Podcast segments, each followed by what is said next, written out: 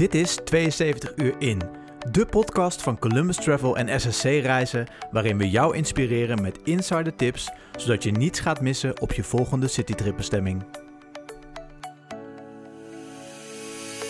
Met in deze aflevering Columbus hoofdredacteur Mark McIntosh in gesprek met SSC Reizen Oostenrijk-expert Bart van Mierlo over 72 uur in Wenen. Mijn naam is Mark McIntosh, ik ben de hoofdredacteur van Columbus Travel en ik ga 72 uur met jou meerijden en reizen door Wenen. En dat doe ik samen met Bart van Mierlo, reisleider hi, bij SRC. Bart, waarom moet ik juist naar Wenen? Wat is er zo bijzonder aan Wenen?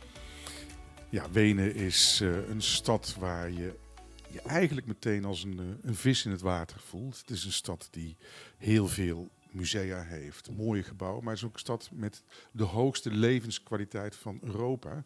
Het is een miljoenenstad uh, met de hoogste levenskwaliteit en ook dat merk je meteen. Het is easy living in een miljoenenstad en dat is eigenlijk een unieke combinatie. Uh, en dat maakt Wenen zo ongelooflijk bijzonder. En dat is een van de redenen waarom ik er zo heel graag kom. Los van het feit dat je werkelijk struikelt over de muziekgeschiedenis als je door Wenen loopt. Hè. Het is één en al muziek wat de klok slaat.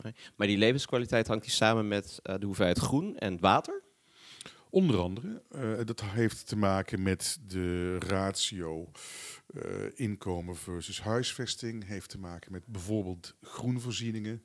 Heeft te maken met het cultuuraanbod. Maar ook bijvoorbeeld met de kwaliteit van het openbaar vervoer. En al die dingen samen hebben Wenen al jarenlang een toppositie in de lijst van miljoenen steden in Europa met de hoogste levenskwaliteit gegeven. Mooi, nou wij gaan daar drie dagen van meepikken.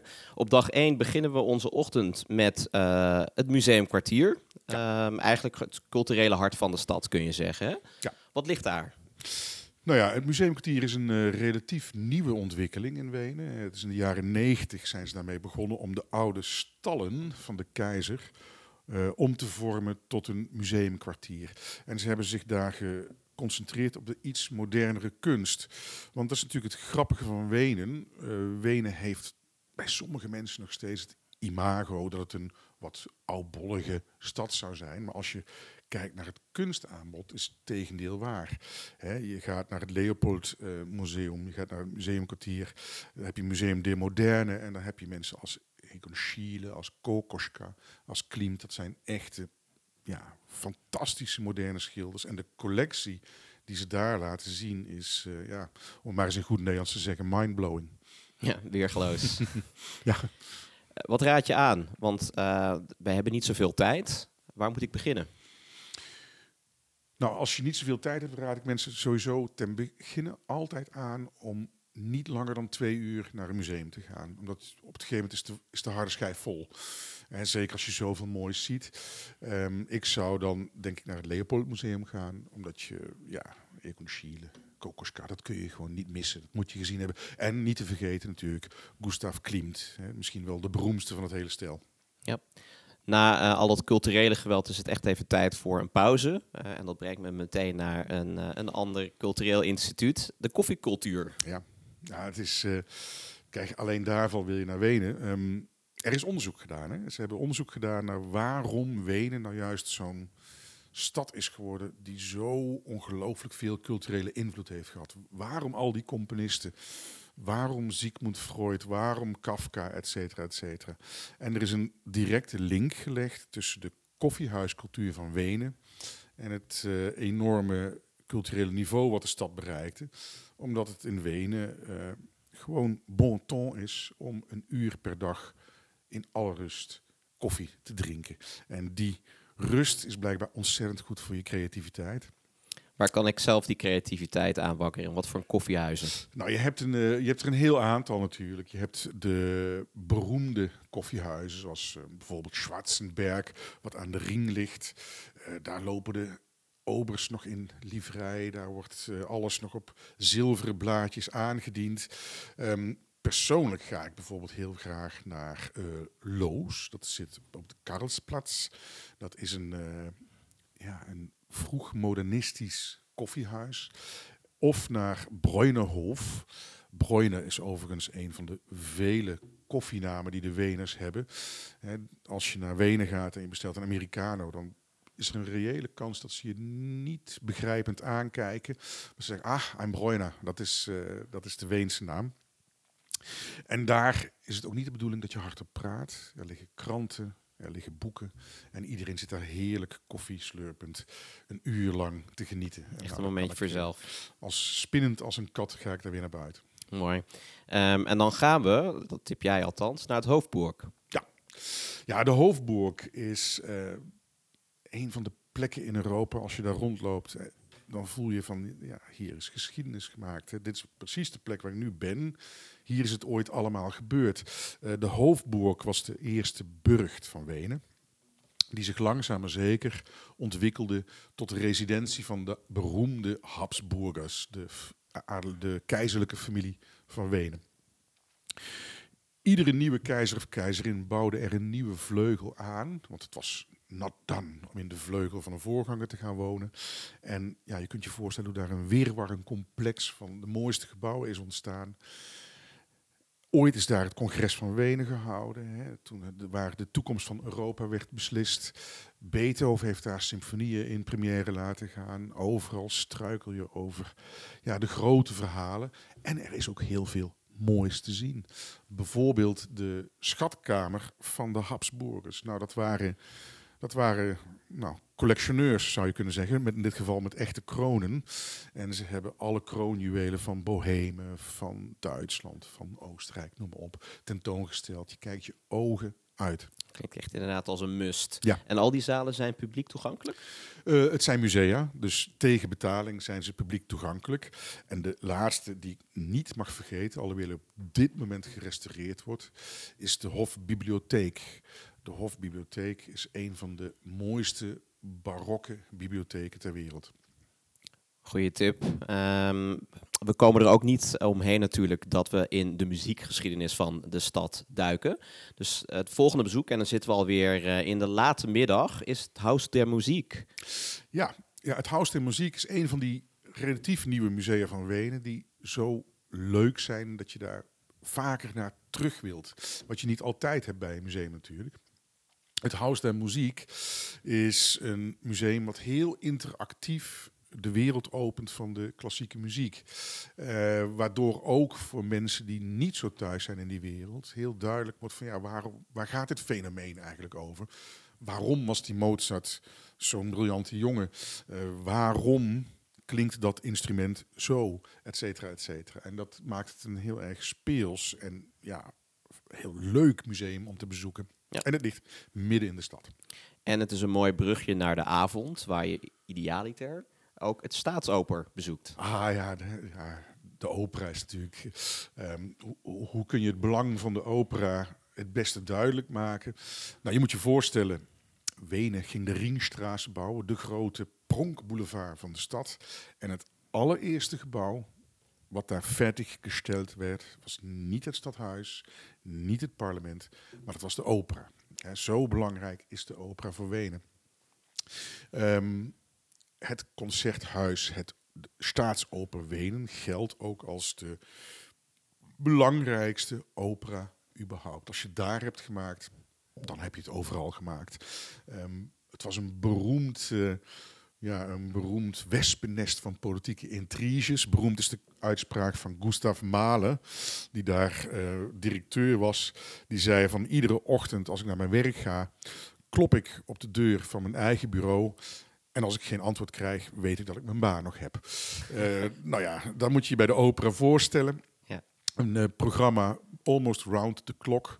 En als je kaarten kunt krijgen, is dat een belevenis natuurlijk. Want de kwaliteit is nergens zo hoog als in Wenen. Hoe krijg ik dat voor elkaar inderdaad? Is het moeilijk om kaarten te krijgen? Ja, moeilijk valt mee. Uh, het is een financiële kwestie natuurlijk. Hè. De duurste kaarten, dan heb je toch wel snel over uh, honderden euro's. Je hebt verschillende categorieën vanzelfsprekend. Uh, bij de premières en bij de grote namen is er een reële kans dat het heel snel uitverkocht is.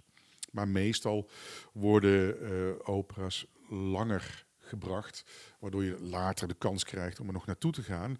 En mocht je nu echt op een budget reizen, dan is mijn tip om aan de zijkant van de opera te gaan staan, waar een kwartier voor aanvang de laatste plaatsen tegen een zeer gereduceerd tarief verkocht worden. Er is één addertje onder het gras. Het zijn wel staanplaatsen. Dus als je naar de Parsifal gaat, die 6,5 uur duurt, ja, dan, uh, dat, uh, dan moet je, wel dan moet je echt willen. zijn. Moet je echt willen. Ja, ja.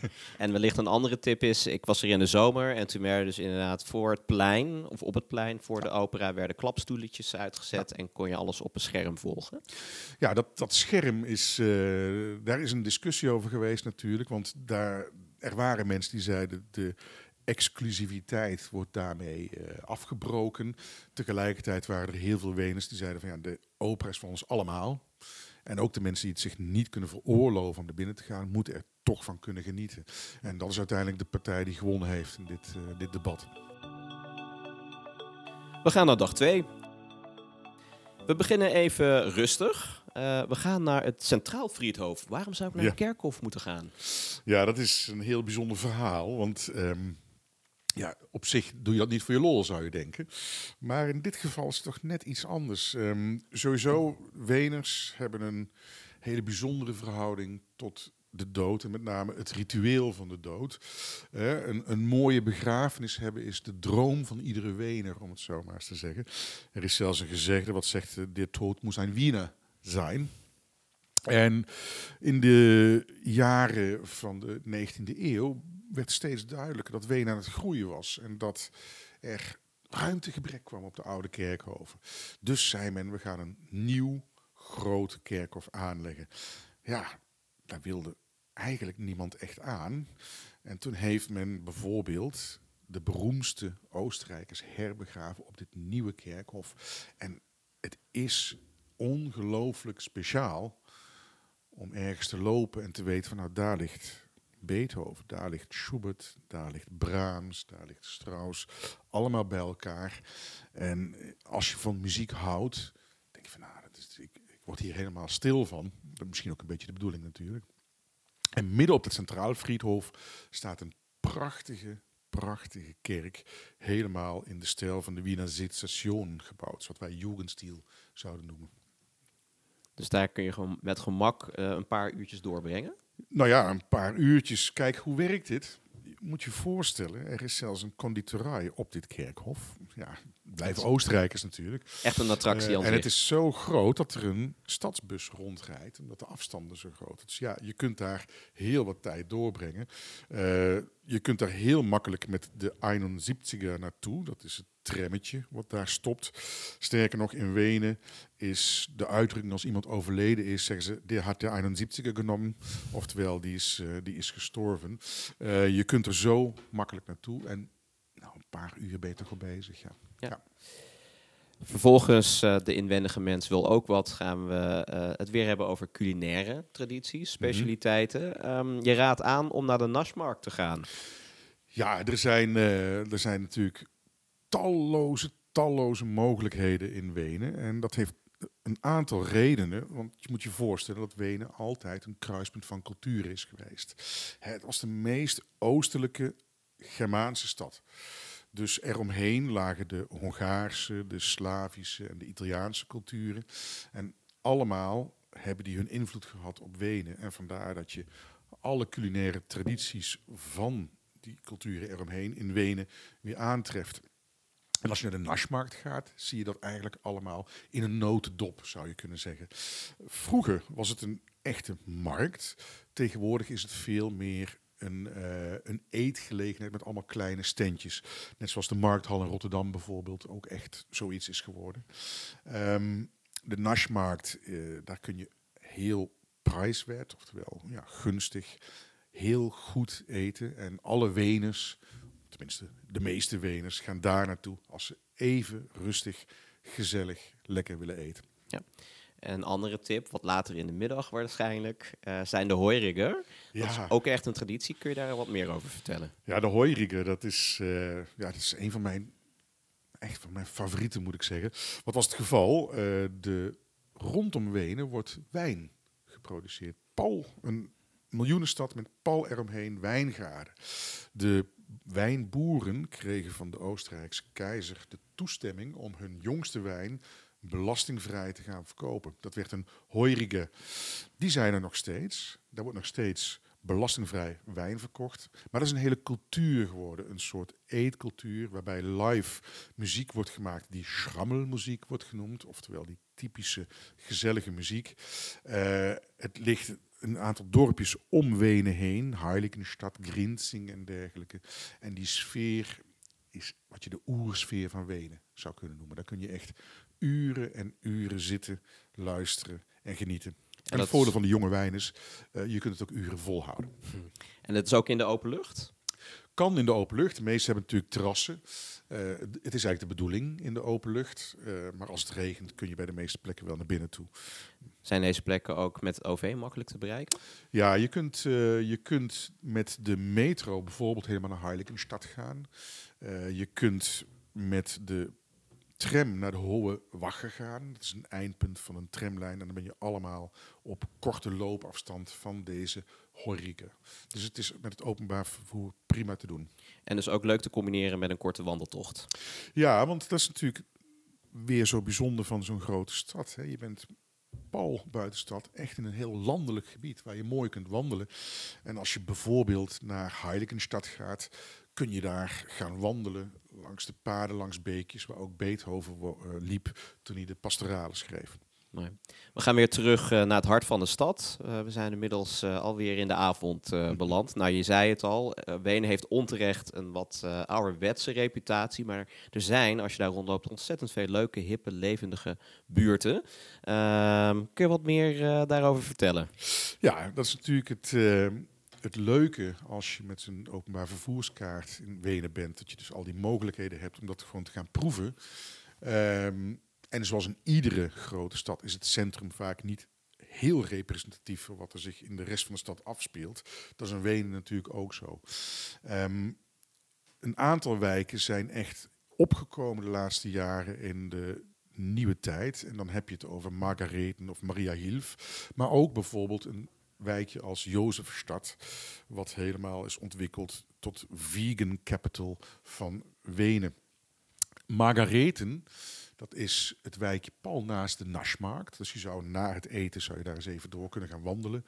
Is een plek waar je veel kleinere boutiquewinkeltjes vindt, leuke kleine zaakjes, waar de jongeren, maar iets beter afzijnde Weners een plek heeft gevonden. Maria Hilf is de wijk waar een van de belangrijkste winkelstraten ligt, de Maria Hilverstraße, waar de Weners zelf naartoe gaan om inkopen te doen. En de hele wijk eromheen heeft zich ook ontwikkeld tot een van de gezellige um, outdoor wijken van Wenen. Het is uh, sowieso een stad waar je heel makkelijk dit soort dingen kunt doen. Want een van de redenen waarom Wenen de prijs krijgt van de beste levenskwaliteit, is dat het heel veilig is. Je kunt dus ook heel makkelijk gewoon over straat gaan. Je hoeft je daar nergens zorgen over te maken. We gaan alweer door naar dag drie. Uh, in de ochtend willen we wat meer uh, ontdekken van uh, de architectuurstijlen en um, van historische bezienswaardigheden. En jij raadt aan om in ieder geval een aantal kerken te bezoeken. Ja, Wenen is natuurlijk altijd een hele katholieke stad geweest. En dat moest getoond worden. Vandaar dat de kerken in Wenen ja, uithangborden van de keizer in de kerk zijn. En dan kun je natuurlijk niet om de Stefansdoom heen, de hoofdkerk van Oostenrijk, uh, liefkozend de Alte Steffel genoemd door de Weners. Uh, een kerk die niet alleen veel vertelt over het verleden, maar ook over het recente verleden. Hij is afgebrand in aan het einde van de Tweede Wereldoorlog. En eromheen heb je een legio andere kerken. De stijl die je het meeste zult aantreffen is barok of rococo. Ja, dat was de stijl waar uh, de Oostenrijkers heel erg van hielden. En uiteindelijk zou de Karlskirch op het Karlsplatz een van de belangrijkste worden. Uh, nou ja, als je die bekeken hebt en je bent helemaal into churches, dan zou ik zeggen, ga naar de Kirche am Steinhof. Die is gebouwd door Otto Wagner, een van de beroemdste Wiener Sezessions eh, architecten. En dat is ook een feest voor het oog, zeker als je van die stijl houdt.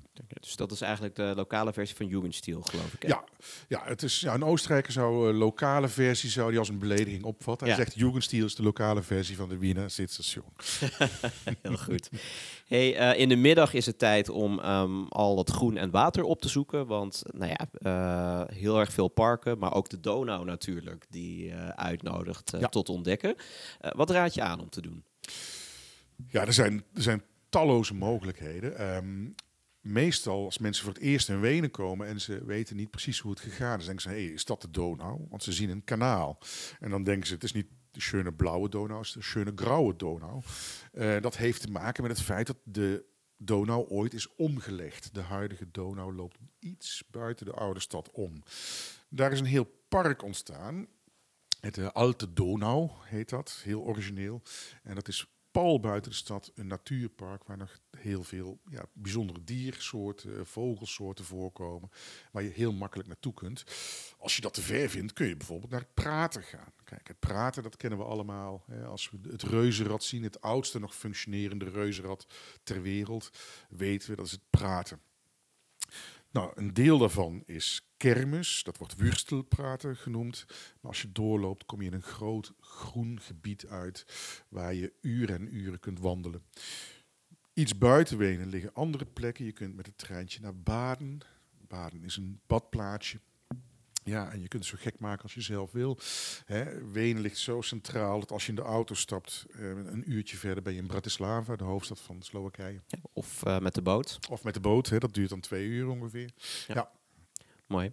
Hey, we kunnen er ook niet omheen eh, een paleis te bezoeken natuurlijk. Dat raad je aan voor de late middag. We hebben eigenlijk heel veel keuze. Ja, dat is zoals dat zo mooi in het Duits zeggen, die kwaal der waal. Want ja, zoveel adel, zoveel paleizen en de Habsburgers natuurlijk.